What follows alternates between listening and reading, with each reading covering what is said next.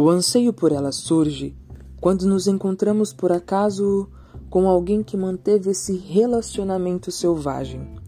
Ele brota quando percebemos que dedicamos pouquíssimo tempo à fogueira mística ou ao desejo de sonhar.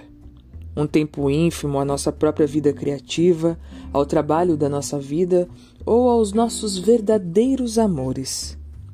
E quando farejamos seu rastro, é natural que corramos muito para alcançá-la, que nos livremos da nossa mesa de trabalho, dos relacionamentos, que esvaziemos a nossa mente. Viremos uma nova página, insistamos numa ruptura, desobedecemos as regras, paremos o mundo. Por quê? Porque não vamos mais prosseguir sem ela.